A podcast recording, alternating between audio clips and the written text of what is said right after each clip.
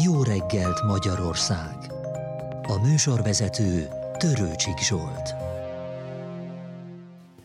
Két hete Sopronban volt utoljára vendégem Orbán Viktor miniszterelnök, akit most köszöntök a stúdióban. Jó reggelt kívánok! Jó reggelt kívánok! Azóta volt egy tusnádfürdői beszéd, amely igencsak heves reakciókat váltott ki egyes szomszédos országokból. Milyen hatással vannak az ezekkel az országokkal fennálló viszonyra az elhangzottak? Ugye itt Románia és Szlovákia volt az, amelyik különösen nehezményezte a beszéd Meg még egyes az pontjait. oldalról talán szabálytalanul még a csehek is azért becsúsztak a támaszkodó lábra. A Tusnád fürdő egy, egy ikonikus helye a nemzeti oldalnak. Az adja az érdekességét, hogy műfajilag ö, körülhatárolatlan. Tehát nem pontosan tudjuk, hogy mi is történik Tusnád fürdőn, mert politikában vannak ö, stílus kategóriák, van beszéd, és így tovább. Ez meg egy szabad egyetem, ami nem igazán beszéd, nem is igazán előadás, hiszen attól szabad egyetem, hogy nem olyan feszes, mint a rendes egyetem, de inkább előadásnak mondanám, vagy a szándéka a felől megközelítve pedig azt mondom, hogy közös gondolkodás. Tehát én arra használom mindig ezt a lehetőséget, hiszen oda gyakran hívnak meg, hogy egy közös gondolkodást ajánlok. Most ezért a reakciók általában izgalmasabbak, mint maga a mondandó. Egy közös gondolkodásra szóló fölhívásra hogyan reagálnak az emberek. Most a magyar belpolitika is érdekes, nem csak a külhon, mert eh, most már évek óta azt látom, hogy a mondjuk úgy, a baloldal vagy a liberálisok, azok provincialissá váltak. Tehát eh, úgy látom, hogy nem olvasnak, nem követik az eseményeket, elveszítették a frissességüket, nem fogadnak be új dolgokat, hanem azt a régi mantrát, mindig, mindig, mindig ugyanaz. Tehát azt hiszem, hogy eh, bár ez nem az én dolgom, hogyha arra a kérdésre keressük a választ, hogy miért nem élesebb a politikai verseny, miért nem erősebb a kihívónk a magyar baloldal, akkor szerintem valahol a provincializmus kifejezés környékén találjuk meg erre a választ. Annyi új dolog történik a világban. Egy részük veszélyes, egy másik része lelkesítő, szóval vonzó az egész. Tehát igazából van spiritus, intellektuális spiritus a modern politikában, és ez eh, mondjuk a magyar baloldali reakciókból nem látszik. Most ami a határon túli ügyeket illeti, találkoztam a román miniszterelnökkel. Nagyon szeretném, hogyha jó viszonyt tudnánk kialakítani. Az új miniszterelnök egy eh, fiatal, erős és agilis vezető. Szerintem komoly dolgokat lehet vele közösen megcsinálni, tehát jó reményeim vannak, és eh, remélem, hogy ez Tusnád fürdő után is így marad. A szlovák az egy nehezebb eset, Úgyhogy először is ott választás lesz szeptemberben. Most ilyenkor mindenkinek a ideg végződései azok érzékenyebbek, mintha nem lenne bőr az ember új begyén ilyenkor, és uh, mindenre idegesebben reagál.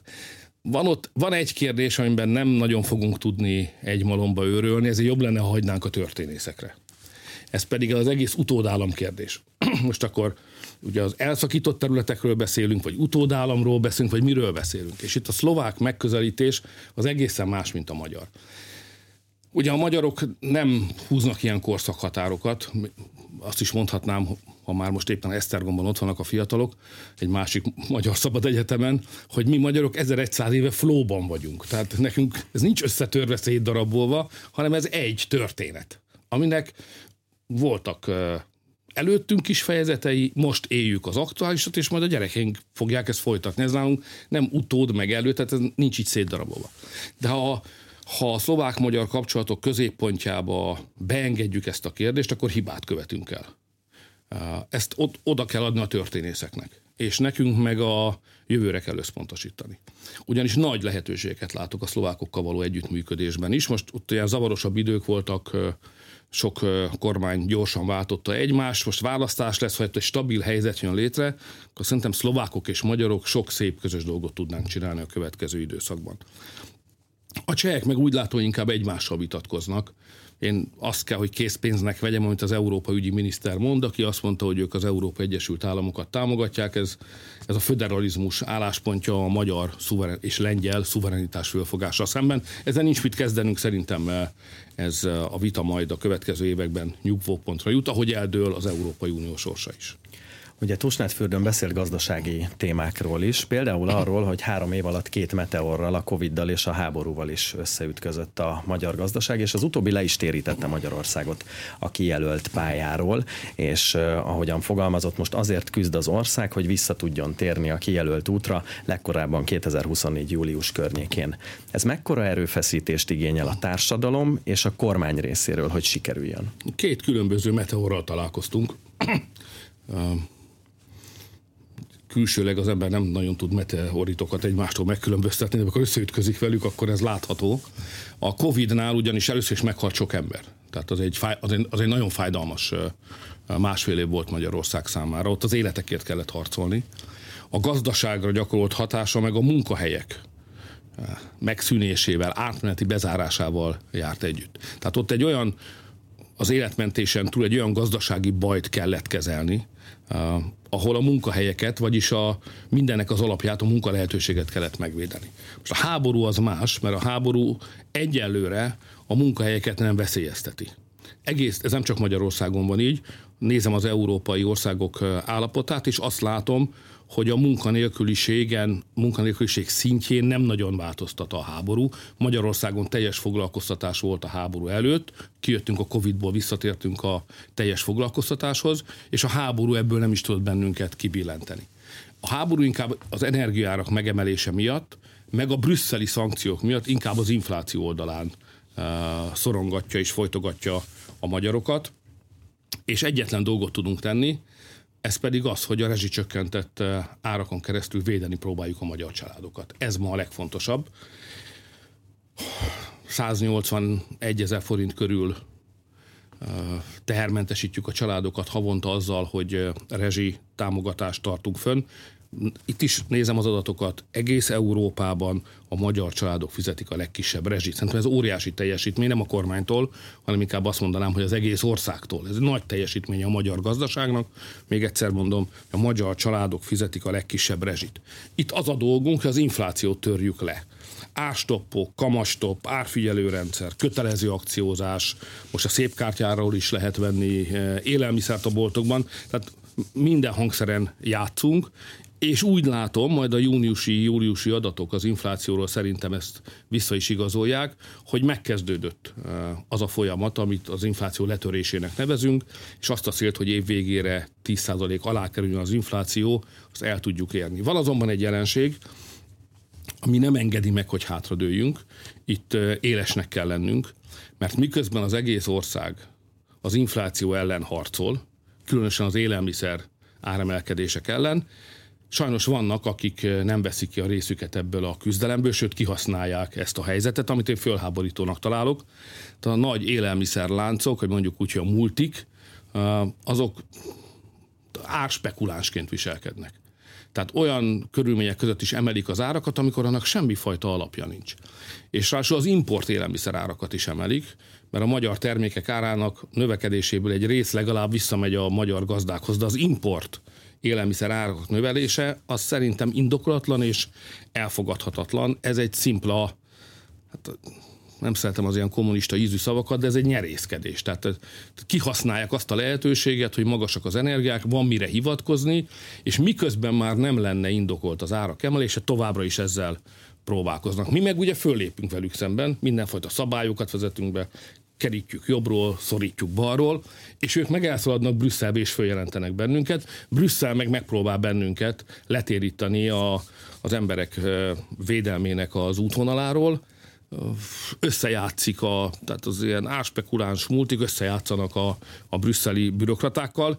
Kiszabtunk azért már 3 milliárd forintnyi bírságot, mert nem engedünk semmilyen karterezést, meg mesterséges áremelkedést, és a hivatalaink, versenyhivatal, fogyasztóvédelem oda-oda csap, azt gondolom, hogy ennek a csapásszámot növelni kell, és állandóan jelen kell lenni, és szorítani, szorítani, szorítani, mert nem fogadhatjuk el, hogy csak mert egy ilyen magasabb inflációs korban élünk, az élelmiszerek tekintetében indokolatlan áspekuláció történjen. Ez fölháborító, helytelen, és ezzel ellen föl kell lépnünk. A héten kormányülés volt, és ahogyan ugye beszéltünk is róla, az inflációs helyzetnek is az egyik kiváltó oka az a háború és a szankciós politika. És a kormányülés, kormányülésen a közlés szerint áttekintették a béke és a tűzszünet érdekében tendő diplomáciai lépéseket. Addig, amíg az Egyesült Államok gyakorlatilag heti szinten jelent be több száz milliárd forint értékű fegyverszállításokat, és amíg az Unió a tervek szerint 20 milliárd euróval támogatná az Ukrajnának fegyvereket adó uniós országokat, egyébként egyébként az európai békekeretből, addig van-e értelme tűzszünetről, békéről beszélni? Mindig van. Ha háború van, akkor van értelme békéről beszélni, mert a háború mégiscsak most már százezreket foszt meg az életétől, illetve tesz hoz olyan helyzetbe, sérülések és sebesülések formájában, hogy nagyon nehéz lesz utána emberek százezreinek teljes értékű életet élni, nem beszélve a családtagokról, az árván maradt gyerekekről, az özvegyekről. Tehát amíg háború van, addig mindig kell és le- lehet és kell beszélni a, a békéről. Ha nem beszélünk róla, nem lesz béke. Tehát ha a béke hangja nem elég erős, akkor az a közfelfogás marad uralkodó a politikusok körében, hogy egy ilyen helyzetben csak a háború a megoldás. Holott az igazság ennek az ellenkezője. Ennek a háborúnak, ennek a helyzetnek nincs harctéri megoldása. Ezt a helyzetet csak diplomáciával és tárgyalásokkal lehet megoldani. Az első idevezető lépés pedig az azonnali tűzszünet. Tehát Magyarországnak érdemes ezt szorgalmaznia. Ha kidobnak az ablakon, visszajövünk az ajtón, ha az ajtón löknek ki, akkor majd az ablakon. Tehát itt kitartásra van szükség. Azt, abban önnek igaza van, hogy ez a háború már régen nem az ukránok háborúja. Mindösszesen persze ők a ők szenvedik meg, és el leginkább.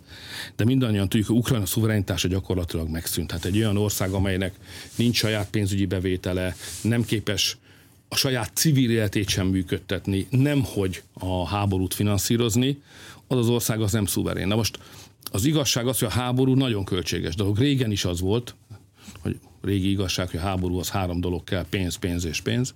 A modern világban még inkább igaz, hogy a fegyverek modernebbé váltak, úgy drágábbak is lettek. Tehát egy háborút vállalni az egy nagyon súlyos gazdasági tehertételt is jelent. És az ukránoknak elfogyott az erejük. Ma csak a nyugati pénzek tartják életben Ukrajnát, és tartják működőképes állapotban az ukrán hadsereget. Itt két kérdés van. Az első dolog, hogy az Egyesült Államok elnöke hogy dönt, hogyan akar ráfutni a 2024 őszén esedékes amerikai elnökválasztásra.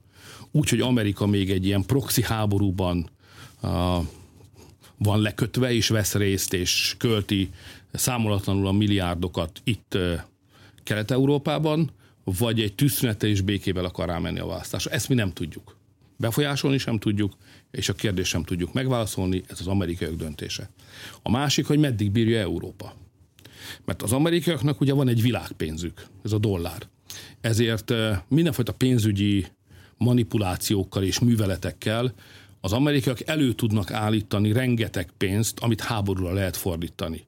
De az euró az egy másik kávéház, nem ugyanebben a cipőben jár, az euró erre nem alkalmas. Tehát mi nem tudunk olyan könnyen pénzt előállítani, mint ahogy az amerikaiak ezt megteszik. Az Európai Unió úgy tud pénzt előállítani, hogy tagállamok bedobják a közösbe a pénzüket. A kérdés az, hogy meddig bírjuk, miközben az európai gazdaság bajban van, a háborúnak nem látszik a vége, adtunk több mint 70 milliárd eurót, és nem tudjuk, hogy hova került, nincs elszámolás, és most akkor jön a bizottság, és azt mondja az Európai Uniós 7 éves költségvetési szakasz felénél, hogy elfogyott a pénzem, adjatok összességében 100 milliárd forintot, 50-et az ukránoknak, szóval csak 100 milliárd eurót. 50 milliárdot az ukránoknak, vagy 20 milliárdot a korábban fölvett hitelek magasabb kamataira, meg szeretnénk megemelni a fizetésünket, meg kellene egy kis tartalék is, és akkor egyszerűen oda lökik elénk azt az igényt, hogy adjunk 100 milliárd eurót. És ezen fölül van még az a 20, amiről ön beszél. Tehát iszonyatos pénzekről beszélünk. Miközben egyébként az Unió nem tudja teljesíteni a tagállamai felé fönnálló kötelezettségeit. Így van Magyarországgal is, ez a magyar, ez a magyar helyzet is. Ugye az Unió nekünk tartozik. Mi befizetjük, mind, tehát az uniós tagság befizetési kötelezettséggel jár. Ezt a hallgatók nem biztos, hogy tudják, de minden uniós tagállamnak minden évben egy összeget be kell fizetnie az unió közös költségvetésébe. Mi ezt befizetjük. Tehát a kötelezettségünket teljesítjük. Onnan meg nem adják ide azt a pénzt, ami járna. Ezért nekünk tartoznak. Az én fölfogásom szerint tartoznak nekünk rengeteg pénzzel. A határvédelem okán, az kb. 2 milliárd euró magasságában van, a határvédelem és a, a kerítésépítés. Tartoznak a tanároknak, hiszen megígérték, hogy segítenek Magyarországon egy gyorsabb pedagógusbér emelésben, az egy jó 800 milliárd forint, és tartoznak nekünk annak a helyreállítási alapnak a forrásaival is, amit azért hoztunk létre, magyar befizetéssel is egyébként, hogy a Covid járvány utáni gyors gazdasági talprálás megtörténhessen. A Covid már nincsen sehol, mi befizettük, amit be kellett fizetnünk, és közben nem kapjuk meg azt a pénzt, ami pedig járna. Nem ok nélkül tesszük fel a kérdést, vajon nem arról van-e szó, nem azért tartoznak-e nekünk, mert a nekünk járó pénzt már valami másra, mondjuk Ukrajnára elköltötték. És erre a kérdésre ma nincs válasz. Jelenti ez azt is, hogy amíg ezeket a pénzeket nem kapjuk meg, addig Magyarország nem járul hozzá ahhoz, hogy módosítsák az unió költségvetését? Ez nagyon barátságtalan mondat volna. Ráadásul van egy szerintem okos szabály az Európai Unióban, amely azt mondja, hogy a tagállamoktól lojális együttműködés várható el. Amit ha lefordítok magyarra, mert ez így egy ködös kívánság, az valami olyasmit jelent, hogy össze nem tartozó ügyeket nem illik, nem szabad egymással összekötni. Ezért a, nekünk nagyon óvatosan kell beszélni arról, hogy mikor, mit, milyen feltételekkel vagyunk hajlandóak teljesíteni, mert nem szép dolog, nem helyes dolog, és jogszerűség határának is a szélén jár az, aki összeköt egymástól különböző dolgokat egymással. De időbeli egybeesés létezik legutóbb is volt az úgy, hogy egyhangúságot igénylő döntések időben egybeestek a magyarországi pénzekről szóló döntésekkel. Hát ha így alakulnak a tárgyalások, akkor majd természetesen az időbeli egybeesést kezelni kell. Térjünk vissza oda egy kicsit, hogy említette, hogy az a kérdés, hogy meddig bírja Európa finanszírozni Ukrajnát. De a kérdés úgy is felmerülhet, hogy bírja-e ezt a terhet Európa egyáltalán, mondjuk ha egyedül marad, mert ahogyan ön is utalt rá, azért az amerikai Egyesült Államokban egyre élénkül a vita Ukrajna támogatásával támogatásával kapcsolatban, az Európai Uniónak pedig a szomszédságában van ez a konfliktus. Tehát elképzelhető az, hogy hosszú távon egyedül marad Európa ezzel a szomszédságában meglévő konfliktussal? Hát elképzelni elképzelhető, de miután a teherbíró képesség határán vagyunk, mert az Európai Unió, és a tagállamok külön-külön is. Ezért, ha ez bekövetkezne, abban a pillanatban Európa is békepártivá válna. Tehát lehetetlennek tartom, hogy miközben a közvélemény egyre inkább megkérdőjelezi a háború finanszírozásának az indokoltságát, egyre inkább a saját belső gondjai kötik le, egyre kevésbé látja, hogy hogy lesz ebből a háborúból győzelem, egyre kevésbé látja, hogy mi az értelme béke és tárgyás helyett inkább a háborút finanszírozni, mert ha a győzelem egyre távolabb kerül, akkor végül is miért nem a tárgyalások és a tűzszünet útját választjuk. Tehát a közvélemény szerintem ebbe az irányba halad. Aközben a politikusok kitartanak a korábbi döntésük mellett, sőt, inkább az ellenkező irányba mennek. Egy demokráciában, és az Európai Unió az a világ egyik legnagyobb demokratikus területe. Tehát egy demokráciában a népakarat és az ország vezetőinek mozgása ilyen élesen hosszú távon nem mehet szembe egymással. Itt előbb-utóbb valaminek történik el, és ha a népet nem lehet leváltani, a kormányokat szokták leváltani, tehát a, a, a demokrat, demokratikusan megválasztott európai vezetőknek nem maradt már sok idejük arra, hogy figyelembe vegyék és alkalmazkodjanak a megváltozott közvéleményhez. És hát ugye nem csak a társadalom az, amelyiknek az álláspontja mozdul, hanem azért vannak olyan hadi jelentések is. A német Bild egy Bundeswehr jelentésre hivatkozva arról ír, hogy tragikus az ukrán ellentámadás helyzete. A Wall Street Journal Amerikában pedig azt írja, hogy nyugati tisztségviselők tudtak arról, hogy nincs elég fegyvere és katonája az ukránoknak egy sikeres ellentámadáshoz, de bíztak a katonák lelkesedésében, ahogy ők fogalmaznak. Azért itt a politikai szempont ponton túl nem merülnek fel erkölcsi aggályok is? Tehát egy nagy hatalom bízhat abban, hogy egy másik ország katonái elég lelkesek ahhoz, hogy legyőzzenek egy háborúban álló felet? Nézd, az egész, de, de számos ilyen kérdés vetődik föl, amit ön mond. De a, a, a baj, a, a ficam, a, a tévedés, az a kiinduló pontnál van. Tehát amikor az oroszok megtámadták Ukrajnát, akkor a Európának, vagy mondjuk, hogy a nyugatnak két lehetősége volt. Az egyik, hogy úgy, mint a Krímfélsziget esetében megpróbálja, ott is ez történt, megpróbálja a konfliktust lokalizálni. És azt mondja, két ország konfliktusáról van szó, világos, hogy az egyik megtámadta a másikat, az is világos, hogy egy háborús veszély állt elő itt a szomszédunkban, ha nem figyelünk oda, még akár világháború is lehet belőle, az események ebben a pillanatban ezt egyáltalán nem zárják ki, van okunk az aggodalomra, és akkor próbáljuk a konfliktust lokalizálni. Ezt csinálta Merkel kancellárasszony, hogy hogy nem engedte, hogy az egész konfliktus rátelepedjen az európai vagy a nyugati politikára. Most nem ezt választották a vezetők, mi ezt javasoltuk egyébként. Tehát amikor a konfliktus kitört, akkor mi azt mondtuk, hogy persze számos morális, jogi és egyéb aggály van, de próbáljuk a konfliktus lokalizálni. Hogyha beleállunk ebbe a konfliktusba, igaz csak félszívvel, mint hogy a nyugatiak teszik, hogy persze katonát nem küldenek, mert azért meghalni Donetskért az, azért talán sok lenne. De fegyvert küldenek, meg pénzt küldenek, és harcoljanak az ukránok. Ahogy mondják, az utolsó ukrán katonáig harcol a nyugat. Tehát ha ezt a megoldást választja, akkor az egész konfliktust globális, tehát nyugati, európai, majd világszínvonalra, vagy világszintre fogja emelni. Ez bekövetkezett. És ennek nagyon súlyos következményei vannak most túl a háborúban elesett százezrek sorsán. Az egész ukrán-orosz háború ma ráül a világgazdaságra. A világgazdaság legnagyobb erénye az elmúlt időszakban, és Magyarország is haszonélvezője volt ennek, az a szabadkereskedelem volt hogy, hogy össze vagyunk kapcsolva. Magyarország 30 évig tornázott, edzett az edzőterembe, hogy részt tudjon venni ne a legalacsonyabb, hanem egy magasabb szinten ebben az világméretű kereskedelmi és termelési versenyben. Ugye végre kigyúrtuk magunkat. Hát akkor a méretünk amekkora, de az izmaink rendben vannak. Mi versenyképesek vagyunk. És akkor jön egy ilyen, ez más országokra is igaz, és akkor jön egy ilyen háború, amit ahelyett, hogy szigetelnénk, engedjük, hogy felhőként ráboruljon a teljes világgazdasági kapcsolatrendszerre, és okként szolgáljon arra, hogy elvágják azokat a kapcsolatokat, amelyeken egyébként országok és emberek 10 milliónak a jóléte múlik. Például levágják az orosz energiát az európai gazdaságra, aminek óriási árát és kárait látjuk, illetve fizetjük meg.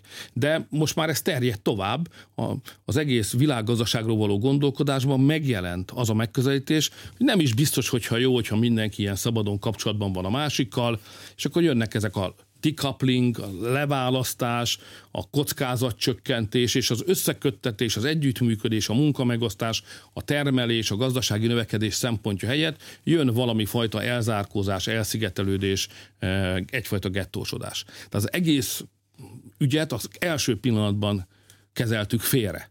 És amit most látunk, az egy első pillanatban félrekezelt eh, eh, gyógymód, később megnyilvánuló mellékhatásrendszer. Ezt látjuk most. És ennek is a levét mindannyian. Ilyenkor vissza, ki kell, ahogy Deák mondta, ha rosszul van begombolva a mellény, azt ki kell gombolni, vissza kell menni az elé, és újra kell gombolni az egészet. A háborútól vissza kell menni a tárgyalóasztalhoz.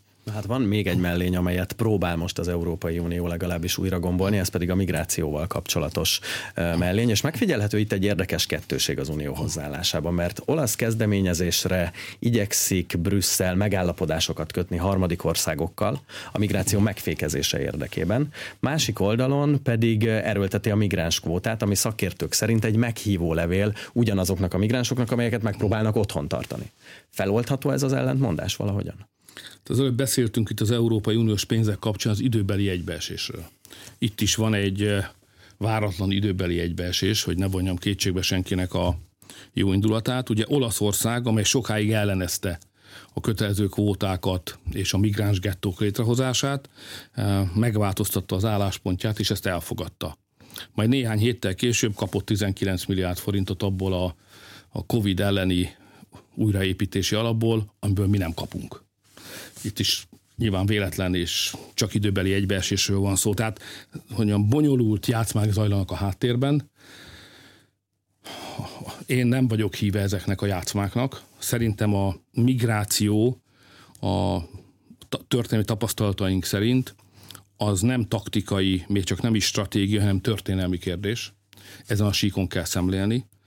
Ha beengeded a migránsokat elveszíted a kontrollodat a fölött, hogy kit engedsz be és kit nem, akkor olyan emberek jelennek meg az országodban, annak minden kockázatával, elsősorban biztonsági kockázatával egyetemben, akikről nem tudsz semmit, vagy csak keveset, nem te hívtad őket, nem válogattad ki őket, egész egyszerűen az embercsempészek rád tolták, te pedig beengedted őket. És ezeknek a száma nő. A, a bejövők száma is nő, és olyan kultúrájú országokból jönnek, ahol egyébként a családok erősebbek, mint itt nálunk a keresztény világban. Ezért a bejövőknek akik megőrzik a kulturális identitásukat, nem adják föl, a száma az beáramlás miatt is, és a magas gyermekszám miatt is nő. És egyszer csak azt fogod észrevenni, történelmi időben szemlélve a migráció kérdését, hogy egyre többen vannak. Aztán elkezded magad benszülöttnek érezni a saját hazádba. És úgy látod, hogy az idegenek e, egyszer csak e, anélkül te téged erről megkérdezett volna valaki, hogy te erről dönthettél volna, hogy elmondhattad volna, hogy te ezt nem akarod. Ez mégis megtörténik. És ez szerintem tönkretehet egy országot. Én kívánom a migránspárti nyugat-európai országoknak, hogy ne legyen igazam. Végül is az ő döntésük, az ő sorsuk. Kívánom, hogy ennek a migránspolitikának végül is ne legyen nagyon súlyos következménye az ő számukra, de mi magyarok csak annyit tudunk mondani, hogy a kockázatot is önmagában az ország elromlásának kockázatát is olyan magas fokozatúnak tekintjük, hogy nem akarunk egy ilyen kísérletben részt venni, nem akarunk se migránskótát, se migránsgettókat, és ha nem akarjuk, akkor az nem is lesz. A Tusnát fürdői beszédről, az inflációról, az orosz-ukrán háborúról és a migrációról is kérdeztem az elmúlt fél órában Orbán Viktor miniszterelnököt.